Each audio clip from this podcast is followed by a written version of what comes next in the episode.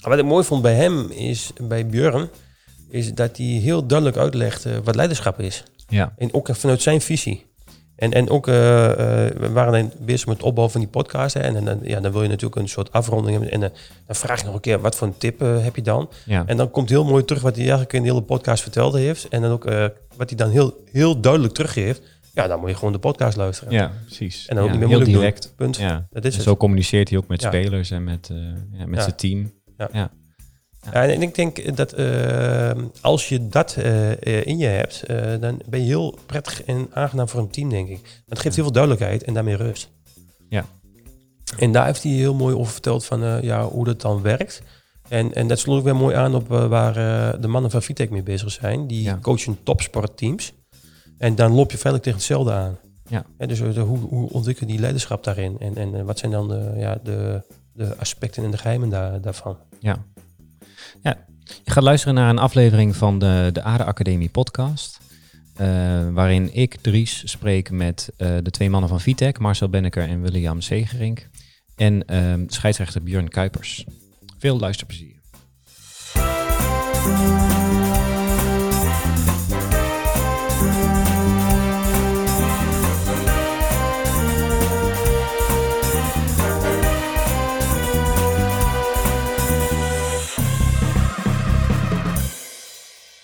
Ja, tof. Björn Kuipers. Super cool dat je, eh, dat je er bent. Eh, we zitten vandaag in een iets andere setting dan normaal gesproken. Normaal gesproken zit, eh, zit Thijs naast mij. Thijs is de co-host. Vandaag zitten de heren van Vitec bij mij. En Björn Kuipers, ondernemer, scheidsrechter. Hoe noem je jezelf nog meer? Dat ik andere titels? Inspirator? Ja, misschien ook wel eens. Ja. ja. En daarnaast hebben we eh, meneer De Groot hier naast mij staan. Die gaat een visuele samenvatting maken. Dus die, eh, die wordt ook beschikbaar als, eh, als download op de website. En ik had begrepen, jullie, jullie kennen elkaar al, hè? Ja, wij zijn eh, bekend. William Segerink, eh Vitek, samen met Marcel Benneker, eh kampioen. En eh Bjorn kennen wij eh, nou ja, als boeskool, echte ras-echte Oldenzalers. Eh, Ja. nou ja, ik denk van een jaar of eh 35, 40 geleden al wel. Ik kom ook uit Aldenzaal. Dat is misschien nog weer ja, de link dan. ja, eh, ja, ja, zeker. Nou, dan Ja. ken je Bjorn ook als ondernemer en dat wat doet is het dagelijks. leven. Ja, ja. Maar ja, kent me absoluut. ook als klant. Ik bedoel, ik kom als klant ook wel eens eh, bij jou om eh, zeg maar onze medewerkers bij jullie te laten trainen. Ja. Ja, ik heb Ja. daar, daar komt iets later trouwens in de podcast, misschien nog wel terug. En komen jullie ook wel eens als klant bij eh, meneer Kuipers? Of, eh? Ik iets minder, met name mijn vrouw. eh. Ja. Nee, mijn moeder iedere dag staat om 7 uur voor de deur. Dus vooral in deze tijd. Ja. Ja. En wat, kunnen jullie wat meer vertellen? Wat, wat doet Vitec? Waar, eh, Wat doet Vitec? Ja? Ehm, zullen we maar meteen beginnen met, on, met onze koord? Waar wij uit- uiteindelijk ook onderdeel zijn van de Aarde Academie. Oftewel, Mhm. wij proberen teams in een flow te brengen. Nee, wij brengen teams in een flow. Ja. Vanuit eh, leiderschap, waar we het onder andere over gaan hebben. Vanuit persoonlijke ontwikkeling. En dat doen we met behulp van het principe ervarend leren. Oftewel, wij brengen mensen in een setting, in een oefening. En van daaruit maken wij gedrag bespreekbaar. Om Ja. uiteindelijk eh, de bekende stappen te maken qua ontwikkeling. mhm. Oké. Ja. En Klopt dat? doe je- Weet je William je wel, hè? Ik ben eh, blij met de uitleg. Dat doet mij deugd. Ja, en dat doen jullie door middel van bewegen, hè? met name bij... eh, Ja, dat is voor ons de rode draad. Eh, we hadden hiervoor een hele kleine introductie. Het gaat over eh, theoretische onderbouwing met modellen die er wel en niet zijn. Met wat je kunt bedenken. Maar uiteindelijk zeggen wij daarbij van eh, voelen. Eh, voelen is ervaren en dichter bij de ander komen. En dat maakt voor ons heel sterk eh, dat wij zeggen van, eh, nou ja, weet je, beweging is dynamiek. Ja. Vanuit die dynamiek ontstaat gedrag. En dat is dat wat wij in persoonlijke ontwikkeling bij mensen brengen. Kijk, dit is wat er gebeurt. mhm. Dit wil je niet, maar gebeurt toch? Hoe kan dat dan? Nou, Ja. Dat is precies daar waarvoor wij eigenlijk VTech, ja, Creators of Motivation, hebben of zeggen dat Ja. te kunnen en te doen. Mooi. Ja. ja. En je had het net over leiderschap. Wat, wat is leiderschap voor jullie? Mooie vraag. Ehm, leiderschap voor mij betekent richting geven. Eh, Mhm. richting geven, mensen mee en motiveren. En, Ja. ja. ja, ik vind dat mooi. Dat kan op heel veel verschillende manieren. Ik heb een aantal dingen eh, nog opgezocht ook. En een paar woorden en zo. Daar wil ik straks ook nog wat, eh, wat voorleggen. Maar ja, dat is voor mij leiderschap. Ja. Mensen meekrijgen, meenemen, motiveren het beste uit zichzelf te halen. En dat lijkt mij, ja, dat vind ik gewoon uitdaging. vind ik mooi. Ja. Ja. Mensen bewegen. Hoe zit dat voor u, meneer Kuipers? Nou, Alsjeblieft, noem me geen u. Dan Oh. maak ik me gelijk eh, Fijn, zo oud. dankjewel. Dus, Ik was, eh, sorry, even, sorry dat ik je onderbreek, maar ik zat eh wat filmpjes terug te kijken van jou. En ehm, eh, het viel mij op dat met name in, in de media spreken mensen u veel aan met u. En, en meneer Kuipers en zo. Dus ik denk, nou, ik neem het over. Maar Nou ja, liever niet. Gewoon Björn. Dat is makkelijker. Ja, wat is leiderschap voor mij? Ehm, eh, ik denk duidelijkheid geven naar anderen Mhm. toe. En ik denk dat soms heel veel mensen behoefte hebben aan een stukje duidelijkheid. Ja. Dat is één. En eh, twee is, ik, ik, ik, ik, ik draag helemaal de woorden die, eh, die jij net vertelde over ehm, voelen. Eh, mensen moeten geïnspireerd raken. En ik denk dat we elkaar heel goed kunnen inspireren. Als je, als je leider bent op het veld, in zo'n voetbalveld, moeten mensen, en met name die spelers, moeten duidelijkheid hebben wat de grenzen zijn. Nou, ik ben er om grenzen te bepalen. mhm. Dat is één. Maar aan de andere kant ben ik er ook om ehm, eh, in mijn zaak bijvoorbeeld om de inspirator te zijn. Om mensen te inspireren om een werk wat zij doen, dat het leuker te maken. eh, dat ze het leuk vinden wat ze, wat ze doen. En dat is voor mij een hele belangrijke, belangrijke rol als leider. Ja. En als ik zie als leider dat mensen het niet naar hun plezier hebben, niet naar hun zin hebben, dat je daarop reageert en anticipeert. Dat je ze ook durft aan te spreken. En leiderschap is met name voor mij eh, ook durven aanspreken. Oké. En voor de mensen die het niet weten, u, bent een ondernemer, u hebt twee supermarkten. Hè? Sorry, ik zeg weer u. Je. Eh, twee supermarkten in, eh in Oldenzaal. Ehm, en eh, zit, daar een, er- er zit neem ik aan een verband in, in de manier van leiding geven, hoe u dat op het veld doet en hoe u dat in de supermarkt doet. Ehm, eh, hoe, hoe sterk is dat verband tussen die twee? Ik denk heel sterk. Er zit wel wat verschil tussen leiderschap op het veld en leiderschap bij ons in de supermarkt. Spelers komen we vaak één keer in de zoveel tijd tegen, met name hier in Nederland. Als je in de Eredivisie fluit, dan kom ik er een club één keer in de zeven weken tegen, tegen ongeveer. Ja. Internationaal is het wat minder. Ik heb, eh, om een voorbeeld te noemen, eh, Barcelona, eh, acht keer in mijn leven gefloten. Mhm. Dat betekent dat ik die mannen één keer in het jaar tegenkom. Ja. Dat is een andere manier van leiderschap dan dat ik iedere dag bezig ben met onze mensen. Ja. Ehm, aan de andere kant geeft dat niks ehm, aan duidelijkheid te wensen over. Ik ben altijd duidelijk, ik ben heel direct in leiderschap. Ik, ik zeg ook wat ik daadwerkelijk vind. Dat is misschien wel eens lastig voor de ander, Mhm. omdat het misschien wel eens hard binnenkomt. Eh, maar ik ben hard op inhoud. Dus ik wil heel erg duidelijk zijn van wat ik wil en wat ik van ze verlang. Maar aan de andere kant ben ik heel zacht in de relatie. Oké. Dus ik pas heel goed op onze mensen. Wat me opvalt is ehm, dat je net benoemde, en ik weet niet of het eh, strikt eh, daadwerkelijk zo is, maar je zegt ik heb acht keer Barcelona gefloten. Ik ben heel erg nieuwsgierig. Hoe weet je zulke statistieken? Ik heb wel eens voetballers gehoord, die weten echt nog hè, welke minuut, eh, welke wedstrijd ze waar, welk belangrijk moment hebben gehad. Nou, Dus dat ik- weet ik dus niet, eh, William. Ik weet niet meer eh, welke momenten en welke wedstrijden ik allemaal heb gefloten. Maar bij Barcelona weet ik dat wel. En waarom weet ik dat? Omdat wij bij Barcelona altijd een hele grote vaan krijgen. Met daarop de wedstrijd die wij hebben gefloten. Barcelona tegen nou ja, AC Milan of Barcelona en Napoli.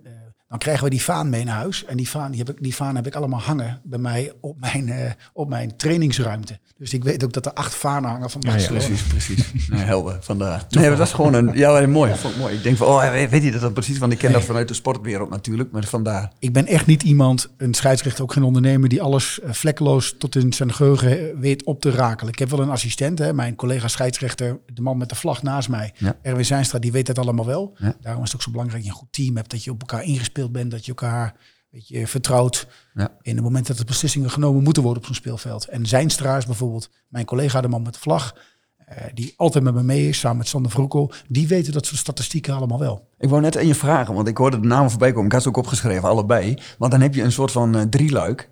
Hè? Dan sta jij en hun eh, allebei met de vlag. En je hebt nog zoveel camera's, heb jij het over de laatste tijd. En weet je, ik heb je vaker horen spreken, dus vandaar dat ik dat wat weet. Maar als je dat specifiek moet benoemen, hè? je kijkt naar Erwin en Sander. Wat ben jij dan? Wat is Erwin en wat is Sander? In welk Eh, drieluik zit je dan? Dat kan ik je wel vertellen. Ehm, eh, eh, Erwin is meer volgend. Is meer degene die eerst op afstand dingetjes bekijkt en dan pas anticipeert. Sander heeft geen blad voor de mond. Sander reageert altijd direct overal op. Als er een overtreding aan de andere kant van het veld is, hoor ik al in mijn oortje dat hij het ook heeft gezien. Dus die reageert direct. Ik voel me wel echt een leider tussen hun. Degene die zij ook, ook, zien als leider. Eh, maar eh, zo voel ik het zelf eigenlijk niet. Ik voel het echt als een team. Eh, tien jaar geleden begon ik met dit team samen te stellen. Ehm, als je denkt dat de scheidsrechter anno 2020 alleen op het veld staat om alleen beslissingen te nemen, heb je het helemaal mis. Wij nemen beslissingen in de split of a second. Maar die nemen wij eigenlijk in teamverband. En wij zoeken altijd naar degene die de beste positie heeft om uiteindelijk ehm, mij te voorzien van de juiste informatie om de juiste beslissing te nemen. En als je die drie, dat drieluik ziet, zijn we heel verschillend qua karakter. Dus Erwin wat meer terughoudend, Sander geen blad voor de mond. En ik ben meer eh, die eigenlijk reageert op wat zij mij vertellen. En dat filter ik. Eh, dus ik kan ook heel soms, eh, ik kan ook soms zeg maar, als ik informatie krijg tot mijn oortje, dat zij zeggen bijvoorbeeld uh, fluiten penalty, dat ik het wegvuif. Of dat zij zeggen tegen mijn oortje rode kaart en ik ga met een gele kaart er vandoor. Dat zou kunnen omdat ik denk dat ik het anders heb gezien. Maar er zijn, dat, dat gebeurt maar zelden. Eigenlijk ben ik degene die hun informatie filtert en uiteindelijk daarin beslissingen Ja. neemt. Ja, je zei net over tien jaar, hè? Ik heb even in het boek eh, uiteraard ook een beetje doorgekeken. Maar ik heb gezien dat je eerste internationale wedstrijd 2006 is. Waren zij er toen al bij? Nee, 2011 zijn zij binnengekomen. 2011. Ja. Dus je, bent, je bent eerder internationaal gegaan voordat jij eh, Ja. met hun aan de slag bent gegaan. Ja, en, eh, als je begint internationale scheidsrechten heb je eigenlijk niet zo heel veel te vertellen. Maar toen kwam ik in, nou ja, in de ladder zeg maar, terecht. Hè, dat we steeds nou ja, betere en gavere wedstrijden kregen. Ook op eindtoernooien, EK's gingen fluiten. En toen heb ik tegen de KNVB eigenlijk gezegd... als je wil dat Nederland aansluiting gaat vinden met de internationale top... dan moet je zorgen voor goede teams. Dan moet je zorgen voor mensen met wie je gaat werken... die je blindelings kunt vertrouwen. En toen heb ik eh, gezocht naar de goede assistenten. En dat klinkt misschien een beetje denigrerend, assistenten, maar zo- heet dat in het betaald voetbal, assistent scheidsrechter. Ehm, maar het zijn gewoon mijn maatjes. Het zijn gewoon eh, ondertussen eh, mijn collega's, maar ook vrienden geworden. Ehm, en toen ik die stap maakte dat wij eh, samen op pad konden gaan en we kregen een headset waarmee we op afstand konden communiceren in die wedstrijden, toen zijn we echt goed geworden. En is dat vertrouwen iets wa- wat in de loop der tijd dan nog sterker wordt? Of, of heb je meteen vanaf het begin het gevoel van dit is, dit is mijn team, zeg maar. Dit is het. Eh, Ja, nee, dat, dat, dat moet echt wel groeien. Dat kun je niet van de, vandaag op morgen in één keer eh, ehm, zeg maar, eh, klaarspelen. Dat moet ook gaan in communicatie. Ik bedoel, je moet je voorstellen dat je in een stadion bent. Hè, dat stadion zit vol, 80.000 man, 300 miljoen kijkers die met je meekijken. En dan heb jij, ehm, dan voel je druk, dan voel je een enige spanning. En als jij met een team werkt dat jij niet blindelings vertrouwt, waar dat vertrouwen moet gaan groeien, dan wordt het als scheidsrechter ook lastig. Hè? Want je, moet dat vertrouwen kunnen geven. Maar de manier van communicatie in zo'n headset, dat is al iets waar we heel veel beter in zijn geworden. Vroeger, een jaar of nou ja, acht geleden, was het heel rumoerig in die headset. Dan schreeuwden we tegen elkaar en dan kon ik hem niet horen omdat het geluidsniveau veel te sterk was. En dan was te druk in het stadion, was er veel te veel geruis op mijn oortjes. Dat is nu veel rustiger. We zijn ook wat ervarener geworden. Dus vertrouwen gaat niet alleen gepaard met tijd, maar ook dat we elkaar feedback geven. Wat ik, eh, wat ik hier mooi aan vind, Björn, hè, daar wil ik heel helemaal terugkomen en vooral op doorvragen. Vertrouwen is een woord wat ik terugkom. Nou, wij gebruiken vanuit Vitec Lencioni. Lencioni, eh stap 1 is vertrouwen, punt. Dat is de basis. Hè. Daarna feedback, nou ja, er komen er nog een paar. Als je dan toch heel erg terugkijkt naar flow, naar een team bouwen, hè, naar een topteam, want daar heb jij het over. Hè, en je moet flow omschrijven. Hè. Hoe, hoe kom jij als toparbiter in die flow? Door vertrouwen. Dus echt, dat, dat is maar, William, het is maar één ding voor mij waardoor wij in een flow zijn gekomen. Dat is door vertrouwen te krijgen, maar ook te geven. En ik, ik zeg net, dat is geen kwestie van even, dat doen we even. Dat heeft heel veel tijd nodig. En met name tijd in dat we met elkaar praten. Dat we elkaar vertellen hoe we het anders willen hebben. Dat we dingen analyseren. Maar dat we ook durven te spreken tegen elkaar. Dat we durven en lef en moed hebben om elkaar dingen te vertellen. En dat is soms heel erg lastig voor mensen. Mensen vinden het bang om elkaar aan zijn bang om elkaar aan te spreken. Mensen vinden het lastig om elkaar te bekritiseren. En ik denk juist dat het zo belangrijk is om te vertellen wat je op je hart hebt. Dat maakt het fijn voor die anderen en fijn voor ons. Dus wat hebben we gedaan? Wat ik met name heb gedaan toen ik dit team vormde, want ik ben wel degene die het team mag vormen en gekeken welke mensen passen nou bij mij. Mag, Eh, ik, eh, mag ik even een, een, vraagje tussendoor? Eh, gebaseerd op waarop vorm je dan een team? Waar kijk je expliciet naar? dat, dat zijn voor mij een aantal stappen Ja. geweest. En, en de, de eerste stap is dat ik ehm, ehm, eh, iemand moet herkennen dat hij een bepaald talent heeft. En dat talent is natuurlijk dat hij in de basis als assistent of als, als, als manager, dat ik zie dat er wat, dat het gevoel is dat ik zie dat ik hem kan vormen. Dus die herkenning van talent moet er zijn. Als die herkenning er is, dan moeten we elkaar gaan erkennen. Dan, dan moeten we elkaar proberen te begrijpen. Als het begrijpen er is, dan dus herkennen, erkennen en dan accepteren. Ik bedoel, voor mij is het eigenlijk gewoon zo'n stappenplannetje geweest. Van oké, ik accepteer je minpunten. Ik accepteer ook je goede punten. Maar je moet meer goede punten hebben dan minpunten. En je moet toegevoegde waarde hebben. Je moet geen ja-knikker zijn. Je moet degene zijn die mij ook durft te corrigeren. En als we elkaar accepteren in de goede en de minder goede punten, dan staat er eigenlijk een stuk van, nou ja, laten we dan maar eens die stap maken om die grote wedstrijden te gaan leiden. Kijk, Bjorn, ik kom, ik, Marcel die begint net te lachen. Ik moet, kijk Marcel aan, kijk samen over de microfoon naar jou. Dit is zo fijn dit. Want jij begint bij de drie, vier stappen die wij eh, doorlopen op het moment dat wij teams mee naar buiten nemen. Dus wat ik heel mooi vind, is dat je zegt herkennen. Nou, dan is het erkennen, dat zeg je ook. Daarna zeg je accepteren, maar voor ons is dat verkennen. Verkennen met gedragingen, maar ook verkennen wanneer jij wat zegt en wanneer ik wat zeg. Dus daar gaat het over, durf ik de feedback te geven? En dat is de tweede stap van Lencioni. Durf ik feedback te geven die iemand raakt? Durf ik feedback te geven die ergens over gaat, maar dus ook over het individu. En dan komt vertrouwen. Dus op het moment dat ik diep durf te gaan in dat feedback geven, niet om te beschadigen, maar om samen beter te worden, dan heb je, het, eh, dan heb je volgens mij datgene waar, je, hè, daar waar we samen uh, continu de hele dag, tenminste wij dan, uh, in het bos bij ons in staan. Prachtig, mooi, mooi vertaald. Moet je sterk in je schoenen staan om, om in jouw groep, te, in jouw team te horen? Moet je sterk in je schoenen staan? Nou, ik bedoel, je moet je voorstellen dat zo'n en je praat op het veld of in de, in de supermarkt? Nee, in, in het veld. Ja, weet je, ik denk dat die mannen supersterk in de schoenen moeten staan. Die staan dus zeg maar aan de zijlijn. En dat publiek zit vlak achter hun. Die krijgen van alles naar zich toe geworpen. Niet alleen qua bewoordingen, maar ook gewoon fysiek. Hè? Ik bedoel, aanstekers, uh, glazen bier, uh, allerlei bewoordingen. Dan moet je echt wel volledig geconcentreerd zijn om je ding te blijven doen. En anno 2020 met ik bedoel, 36 camera's die op ons gericht zijn. En alles opnemen tot in het kleinste detail. Moet jij gewoon enorm gefocust zijn. Dus moet je sterk in je schoenen staan. Uh, wel degelijk. Ja, ik, ik kan me een fragment herinneren wat ik ooit gezien heb. Dat was van Dit was het nieuws. Dat was Dick Jol, uh, was de gast. Uh, en aan hem werd ook gevraagd van, wat doe je met die spreekkoren die op je afkomen? En ze zei van, ja, dat absorbeer ik. Daar, daar doe ik verder niks mee. ik heb jou dat volgens mij ook een keer horen zeggen. Maar hoe doe je dat? Want tenminste, ik kan me voorstellen, er zijn heel veel mensen die dat juist als uh, een van de grootste dingen, uh, dat het een van de grootste dingen is die hun tegenhouden. Van ja, wat, zal, wat zullen andere mensen er wel niet van vinden? En, en die druk is, is voor jou en voor je team zo groot. Hoe, hoe ga je daarmee om? Hoe, uh, hoe kom je op dat punt? Dat is ook niet makkelijk. Ik nee. bedoel, het heeft te maken met mentale fitheid. En ik ben ervan overtuigd dat als jij begint als scheidsrechter en je komt in het voor het eerst mag je in de Kuip fluiten, of voor het eerst mag je in de Arena fluiten, of voor het eerst mag je bij FC Twente fluiten of in het Heraclesstadion, dat dat lastig is. En zeker als dat publiek tegen je tekeer gaat, dan word je daar wel door geraakt. Dat kan ook niet anders. We zijn allemaal mensen. Alleen, hoe zorg je nou dat je dat kunt absorberen? Hoe zorg je nou dat dat niet jouw beslissingen gaat beïnvloeden? Dat heeft te maken met ervaring. Wacht even, dan kom ik bij mijn volgende vraag. Die vind ik wel gaaf, hè? Want uh, investering van Björn op het mentale vlak.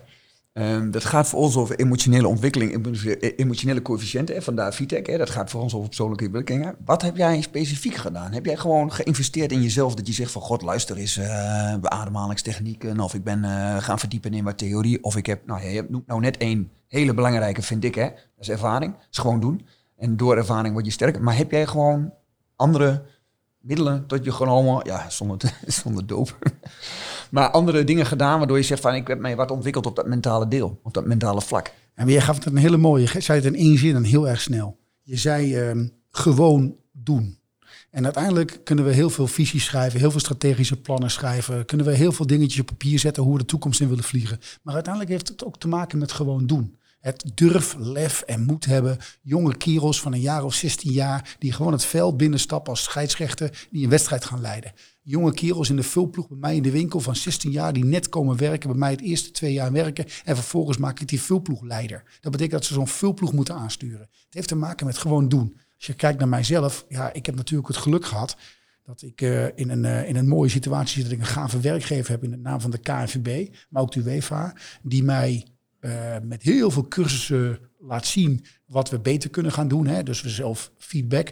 Ik, uh, ik, ik, wilde heel graag een goede expressie hebben in het veld. Dus ik heb uh, door, door de KNVB hebben ze een coach aangetrokken voor mij. Die heeft mij gevolgd met allerlei camera's in het veld. Alleen maar op mij gericht in mijn expressie. Hè, hoe ik met spelers omga, wat ik tegen ze zeg, hoe ik ze benader, wat voor afstand ik met tot ze heb. Dat is voor mij een goede leerschool geweest. Hè, om jezelf gewoon voor de spiegel te zien staan. En dan niet daadwerkelijk die spiegel voor mij, maar dan voor die camera. Dus niet op afstand, maar gewoon echt volgen wat voor expressie je in je gezicht hebt. Dat is voor leiderschap heel belangrijk. Als je je vraagt, wat voor taal spreek je nu eigenlijk in dat veld met een, met een voetbalspeler? Messi bijvoorbeeld. Die spreekt geen woord Engels, die spreekt geen Frans, die spreekt geen Italiaans, die spreekt alleen maar Spaans. Maar wat ik tegen hem zeg is misschien niet eens zo belangrijk. Het gaat veel meer over de expressie die ik heb naar hem toe van... mijn ogen kunnen soms heel erg dwingend zijn. Of mijn gezichtsuitdrukking. En eh, de vraag is, we hebben het geluk dat ik in een gelukkig apparaat zit, hè, de KNVB, UEFA, die alle mogelijkheden geeft die jij nodig hebt om jezelf te ontwikkelen. Ja, maar Bjorn, dan kom ik weer terug bij, eh, als je dan het zakelijke deel erbij pakt in je, in, je, in je supermarkt, daar heb je dat ook. Dus de vraag is, heb jij daar wat in gedaan? Hè? In een relatie tot gewoon de werkvloer, daar waar je ook gewoon dagelijks loopt. Hè? Als jij gewoon niet eh, voor de KNVB werkt, werk je gewoon in zaak, want ik zie je regelmatig. Loop je rond en loop je alle mensen uh, goeiedag te zeggen, ja dan nee. Dus, maar hè, heb je daar dan verder, naast dat je van, van de KNVB dit hebt aangereikt, die is helder voor mij, die snap ik ook. Hè? Je hebt je veel naar jezelf gekeken, dus in de spiegel kijken van wat doe ik en wat wil ik daar dan mee. Maar heb je dat ook gedaan uh, naar de supermarkt toe? Ja, ik denk dat ik de beste school heb gehad die, uh, die ik mij kon bedenken. Is eigenlijk mijn ouders. Uh, ik ben vanaf jongs af aan opgegroeid in de supermarkt. En mijn ouders hebben altijd één ding heel hoog in het vaandel gezet. Dat is klantvriendelijkheid.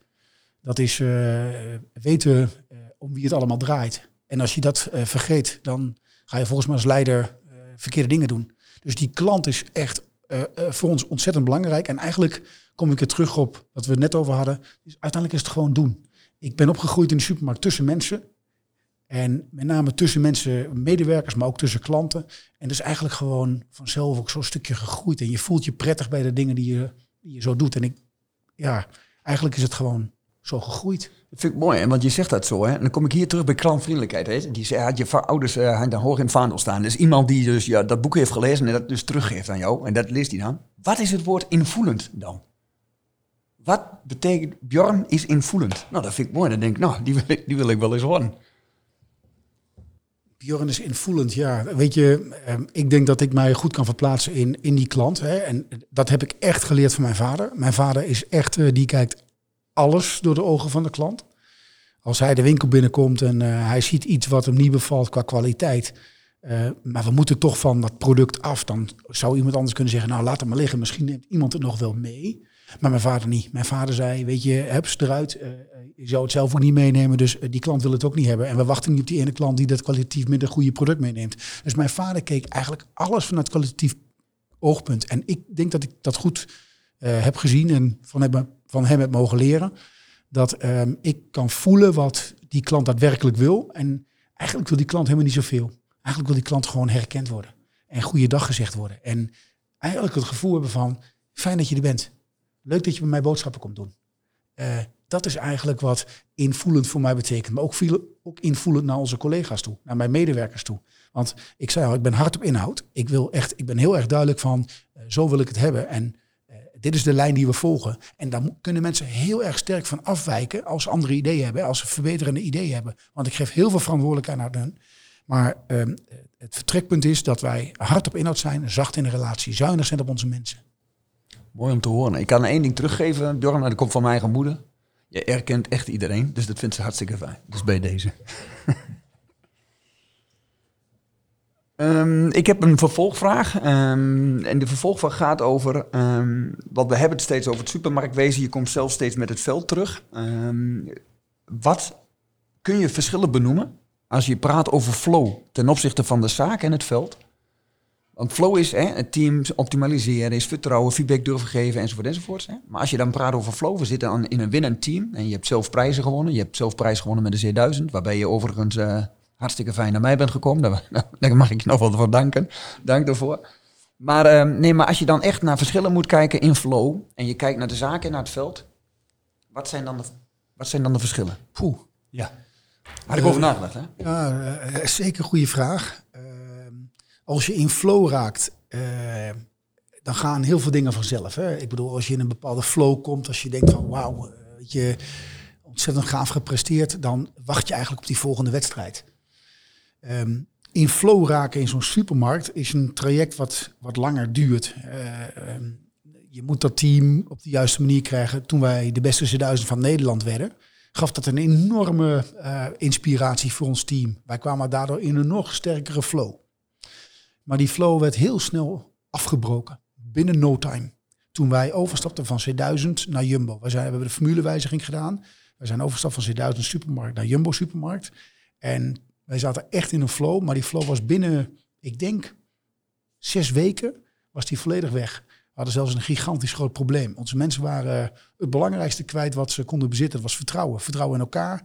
Ze waren allemaal bezig met eigen belang in plaats van met het algemene belang. Van samen sterk waren ze allemaal bezig met hun eigen ik. En ehm, hoe kwam je dan weer terug in die flow? Hoe, kom je dan weer, hoe zorg je dan dat die flow weer in zo'n bedrijf komt? En eigenlijk heb ik, nou ja, ehm, ook wel eens goed geluisterd. eh, en dat doe ik wel graag eh, naar anderen. Van mensen, als het dan misgaat, waar gaat het dan mis? Waar heb je dan het probleem waar je, waar je tegenaan loopt? En dat is waar jullie heel sterk in zijn, vind ik. Ik bedoel, dat voelen. Eh, Vitec, eh, als je bij jullie komt, dan probeer je mensen als team sterker te maken om dat gevoel te geven dat je ook samen veel sterker bent. Ik ben ook in die helikopter gaan zitten en ik ben boven mijn bedrijf gaan hangen en ik heb gewoon heel kritisch gekeken naar allerlei processen, maar met name naar mensen. En wat ik heb gedaan in die periode is gewoon goed luisteren. Waar loop jij tegenaan? Tegen welke muur? En wat kan ik voor je doen om te verbeteren?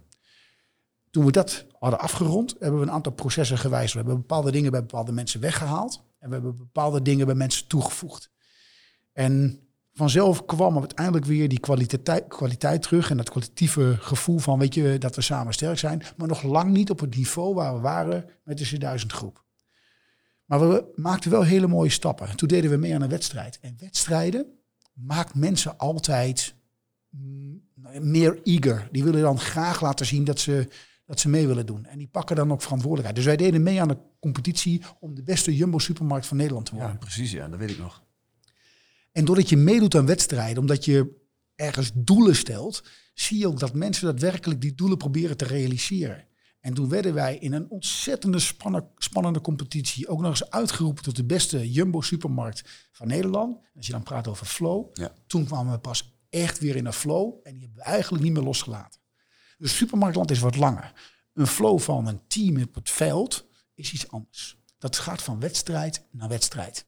En zodra je in een flow komt dat iedere wedstrijd die je fluit goed wordt geleid en dat je ook wordt gedragen op handen door spelers en door trainers en door publiek en door de media, omdat ze zeggen, joh, het is fijn dat team Kuipers komt fluiten, dat je dan een gevoel krijgt van, wauw, we worden gewaardeerd. En waardering is een enorme belangrijke voor je zelfgevoel, voor je eigen prestatie.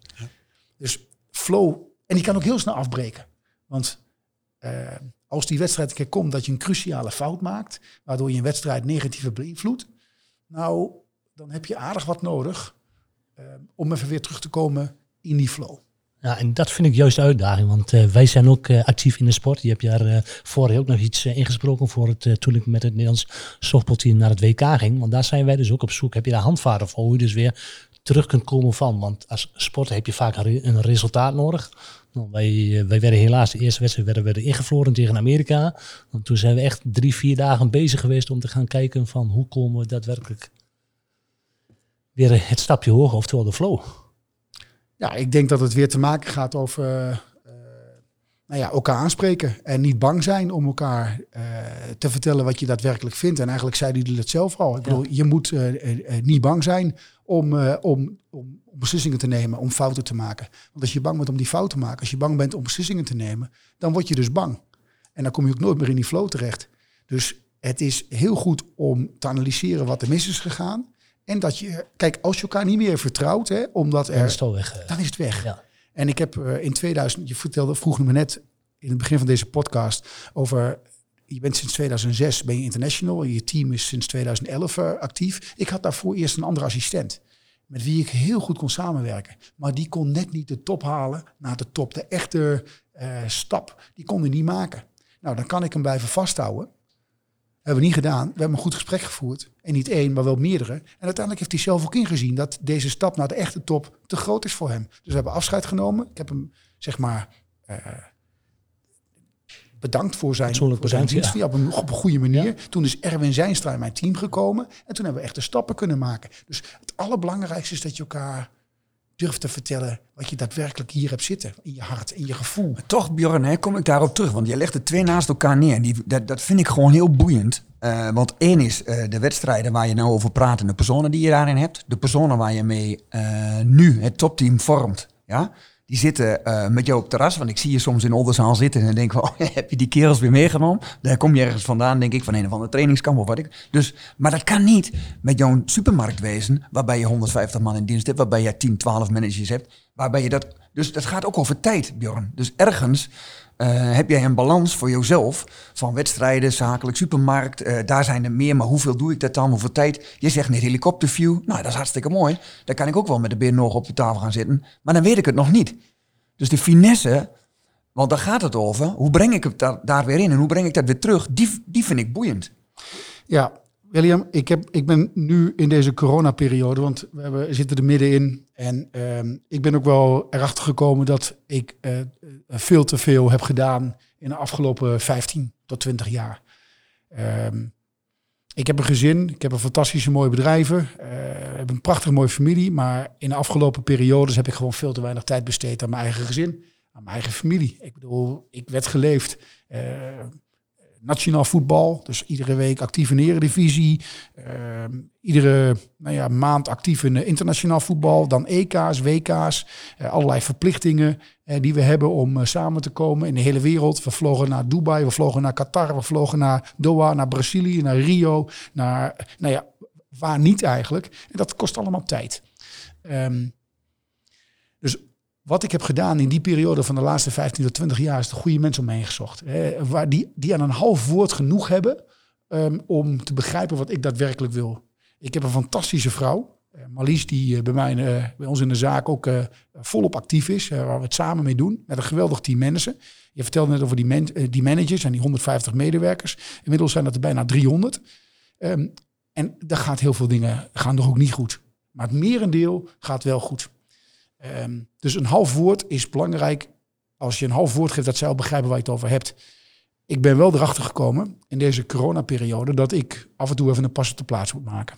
Um, en die pas op de plaats is mij wel duidelijk geworden in de afgelopen 6, 7, 8 weken. Uh, nu mijn agenda wat leger is. Geen nationaal voetbal, geen internationaal voetbal, geen lezingen, geen, um, uh, geen die open was. Hè. Die zijn afgelopen week weer open gegaan. Maar dat, gaf mij heel veel vrijheid in mijn agenda. En die vrijheid heeft me ook heel veel rust gebracht in mijn hoofd.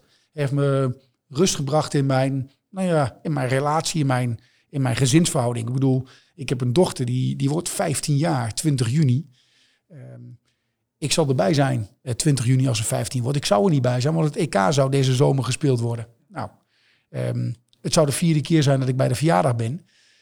Maar het is wel um, voor mij een nou, hoe zou ik het zeggen, een eye-opener geweest dat we deze periode, zoals het afgelopen 15 tot 20 jaar is geweest, dat we die niet meer zo heel snel zullen herhalen. Nee. Het heeft te veel gevergd. Nou, dat zie ik aan je, hè? want dat is echt zo. Als ik nou jou aankijk, hè, dan zie ik gewoon uh, vochtige ogen komen. En dat raakt mij natuurlijk, want ik heb natuurlijk uh, zelf 20 jaar uh, Auto Challenge Park geprobeerd te bestieren. Maar wat, wat ik dan als tip heb, het heeft heel veel gebracht, Bjorn. Dus dat betekent ook dat het heel veel gebracht heeft. En benoem datgene waar je wel bij was. En waardoor je wel die speciale vader was en de man kon zijn. Dat is wat ik terugkrijg. Dus dat wil ik je meegeven bij deze. Ik dat is een goede tip. Dus bij deze. Dankjewel. Kijk wat, wat er allemaal wel was.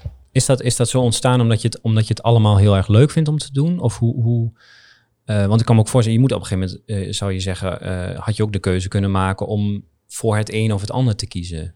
Oh ja hoor, ik kan uh, heel makkelijk keuzes maken. Alleen ik vind het allemaal zo geweldig leuk. En dat komt ja. dat ik een tofvrouw heb.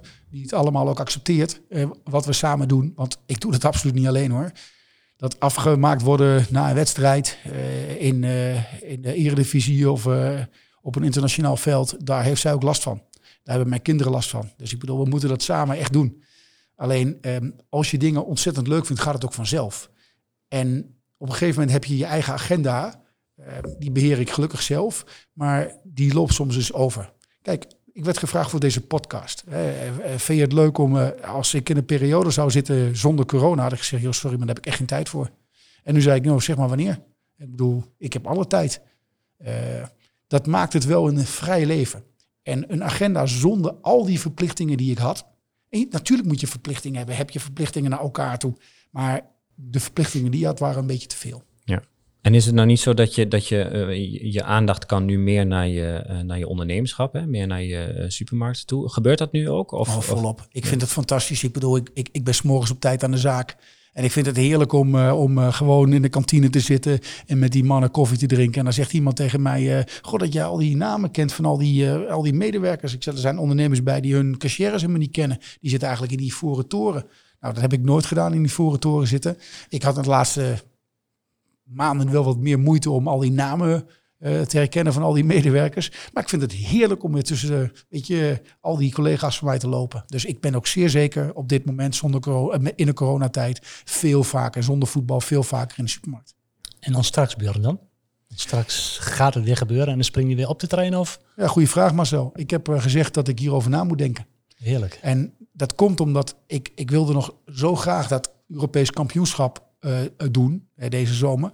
Ik heb nog een wens en eh, ik hoop dat die wens in vervulling eh, zou kunnen gaan. En, Zal ik helpen? Ja, doe maar. Is ook weer uit je boek. Je hebt een EK en een WK-finale die je nog mist. Ja, dat klopt. nou ja, dus dat is, een, dat is een hele grote wens. Maar daarom wilde ik heel graag naar het EK. Daar heb ik alles voor opzij gezet in de afgelopen nou ja, jaren, maar ook maanden weer. Dus na dat wereldkampioenschap voetbal in 2018, waar het Nederlands elftal helaas niet aanwezig was, maar waar wij tot aan de finale mochten zijn. En ik was actief in die finale als feed official, maar ik wilde graag de man met de fluit zijn. Dat is niet gelukt. Dus toen ben ik nog twee jaar heb ik me klaargestoomd om dat EK te fluiten. Dat is uiteindelijk niet gelukt, omdat corona roet in het eten gooide. Ehm, wordt het EK volgend jaar gespeeld? Wij waren topfit. Wij waren super geconcentreerd. Wij wilden maar één ding. Dat is vlammen op het EK. Nou, dat wordt nu uitgesteld. En als jij mij vraagt, wat ga je dan nu doen? Nou, dat weet ik nog niet. Ik heb gezegd dat ik iedere drie maanden even ga kijken wat ik ga doen. Ik heb vanochtend op Kwikveld in Oldenzaal een heerlijke training gehad. Waar ik weer tot het uiterste ben gegaan. Weer een prachtig hartslagbestand heb. Waar ik kan zien van wat het allemaal voor mij heeft gevergd. Maar ehm, eh, zo'n periode die wij eh, straks weer in moeten gaan, dat vergt weer heel veel verplichtingen in mijn agenda. Nationaal voetbal, internationaal voetbal en alles wat daarbij komt. Dus ehm, dat wil ik nog wel doen, maar het zij voor een bepaalde periode. Ik kan je vertellen, Bjorn, hè? ik had jou aan de lijn om dit te vragen. En het eerste waar je zelf over begon, was dat die drive, hè, die verschrikkelijke energie van jou, op dat presteren, op dat willen presteren, dat oogt haalbare doel, EK, WK finale, dat was direct in elke regel hoorbaar. Je kunt jezelf beschermen door hardop uit te spreken dat je drie maanden vooruit wil kijken. Maar als je diep in je hart kijkt en ik luister goed naar jou, weet ik het antwoord al. Ik misschien ook wel.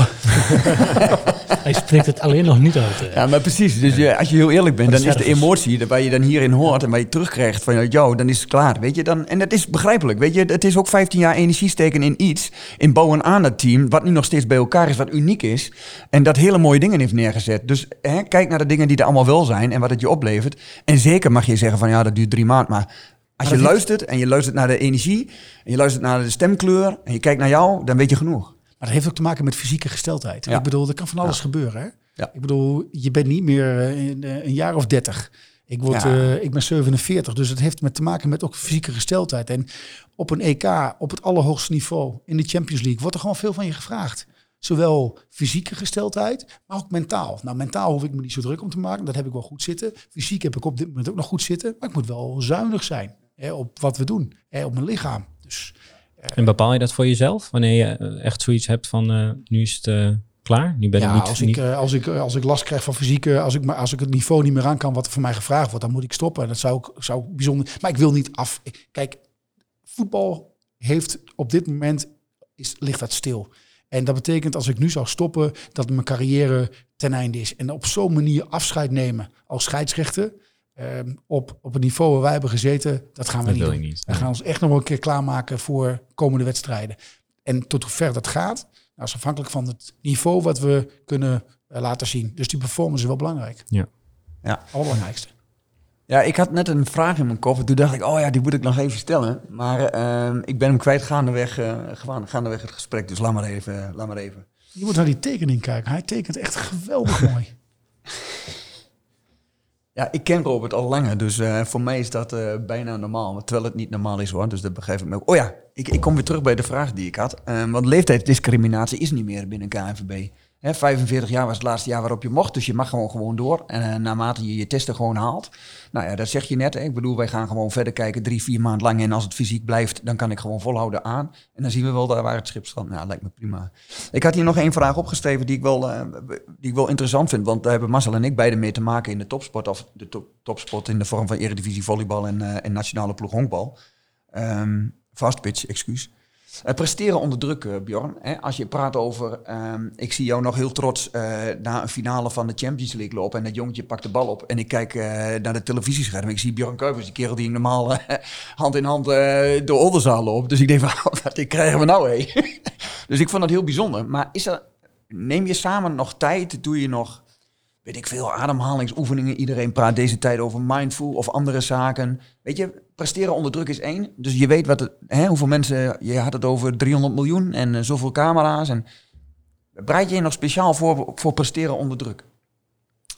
Nee, nee, dat doe ik niet. Ik doe geen ademhalingsoefeningen. Ik heb geen bepaalde rituelen die ik doe.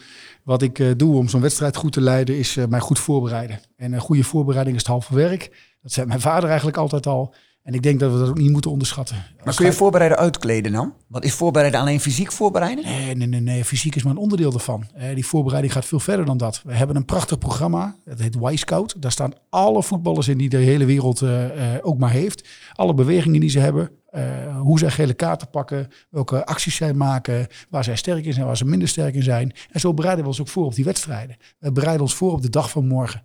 We bereiden ons voor op de wedstrijd van volgende week. En als je praat over die Champions League finale die we mochten leiden. Om een voorbeeld te stellen.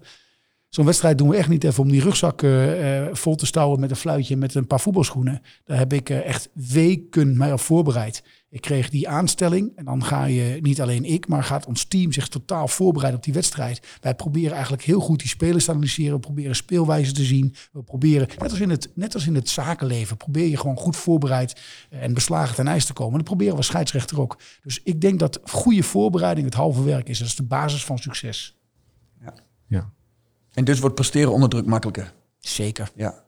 En niet, en, en niet bang zijn. Uiteindelijk, hè, ik, ik ben bezig om na te denken of ik een boek uh, ga uitbrengen met de titel Gewoon doen.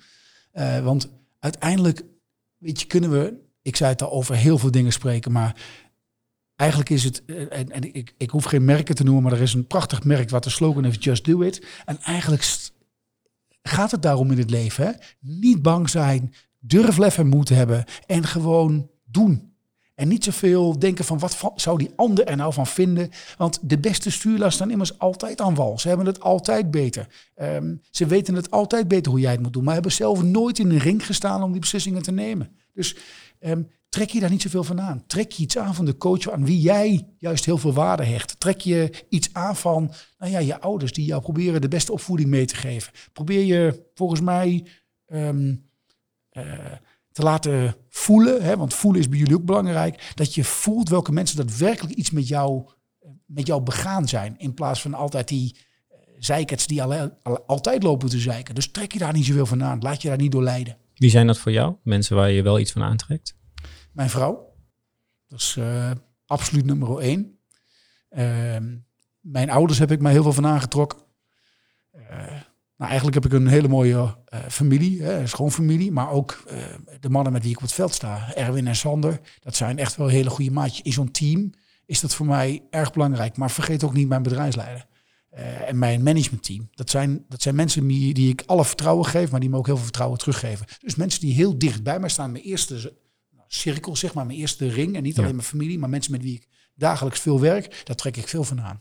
En ik zie ook hè, in hun ogen of ze goed te pas zijn, of dat ze zich goed voelen of niet. Dat zien ze bij mij ook. Ja. En, en merk je dat, dat, nu, dat je daar nu de veel directer op staat, nu je wat meer tijd hebt om in die onderneming en bij je familie te zijn en dat soort dingen? Ja, dat merk je zeker. En soms uh, is het ook niet goed om er zo direct op te staan. Want hoe meer jij weet en hoe meer jij informatie tot je krijgt, hoe meer je kunt irriteren soms. Dus soms is het ook goed dat je niet alles weet wat er gebeurt. Mm -hmm. Maar dat je de hoofdlijnen, Kijk, laat ik het zo zeggen. Ik heb altijd een, uh, gewerkt. Uh, ik heb bedrijfskunde gestudeerd in Nijmegen. En uh, vanuit die studie ben ik gaan werken bij een, bij een collega van mij in Apeldoorn. En die ondernemer had, was, een, was een visionair. Dat was echt een ondernemer die een visie had.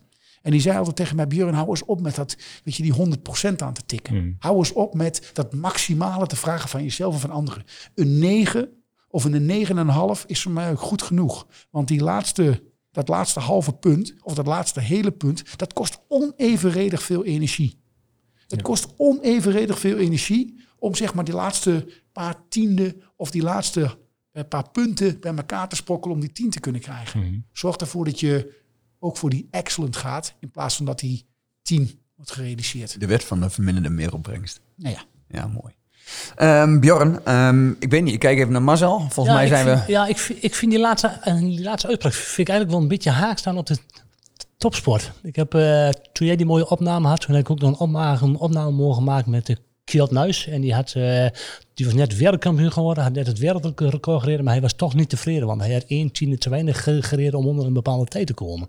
Moet je, moet je niet in de topsport gewoon, dat laat altijd hoge vullen liggen. Oh zeker. Maar de topsport is heel iets anders dan, weet je, het dagelijks le- Ja. leven wat we doen. De topsport is niet te vergelijken met het dagelijks leven. En dat is ook niet goed. Want als je iedere Nee, dag klopt. Als je iedere dag die topsport zou moeten gaan realiseren, zal je de mentale handen gaan leiden. Topsporters, veel topsporters, lijden onder die mentale druk. En ehm, ik zat vanochtend in een, eh, in een sessie, in een podcast om eh, tien uur deze ochtend met een schaatser. En die schaatser liet drie, liet drie seconden, eh, driehonderdste seconden horen van piepjes. Dat waren elf schaatsers. Om je even duidelijk te maken wat ik nu ga zeggen is, als je nou praat over die laatste secondes. Hij liet 300ste seconden horen en dan hoorde hij 11 piepjes in, in 300ste seconden. Dat waren de nummer 1 die over de streep kwam, waarmee hij Olympisch goud realiseerde. En de nummer 11. Die zat 300ste verschil in. Dus dan gaat het zeker Succes.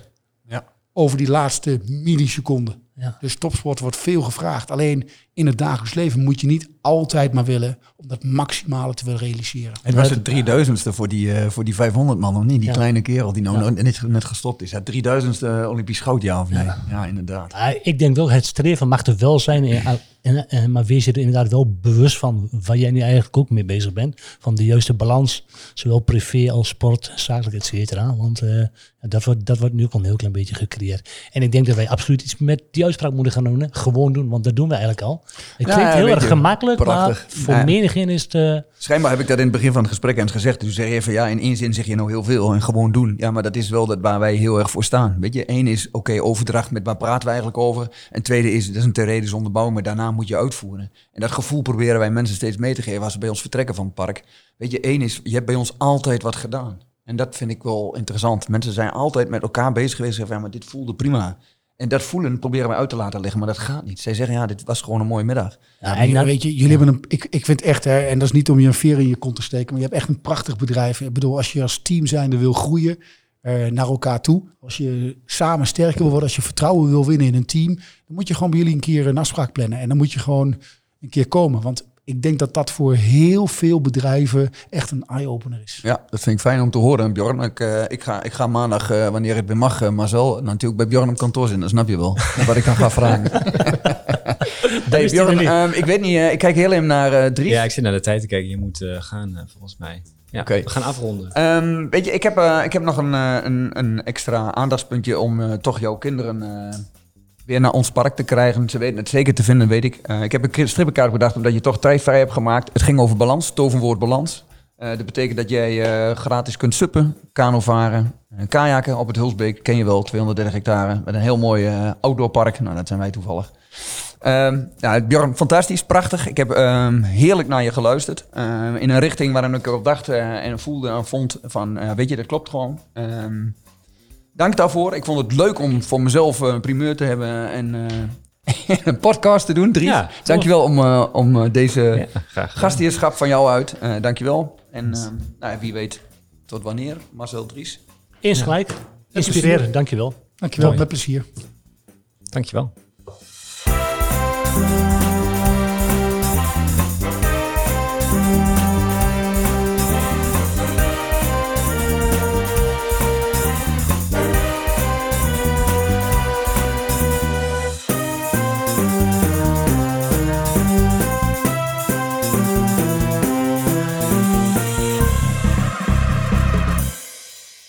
Bedankt voor het luisteren naar de Ader Podcast. Wil je de tekening van deze aflevering of het actuele aanbod van colleges en masterclasses bekijken? Ga dan naar onze website www.aderacademie.nl.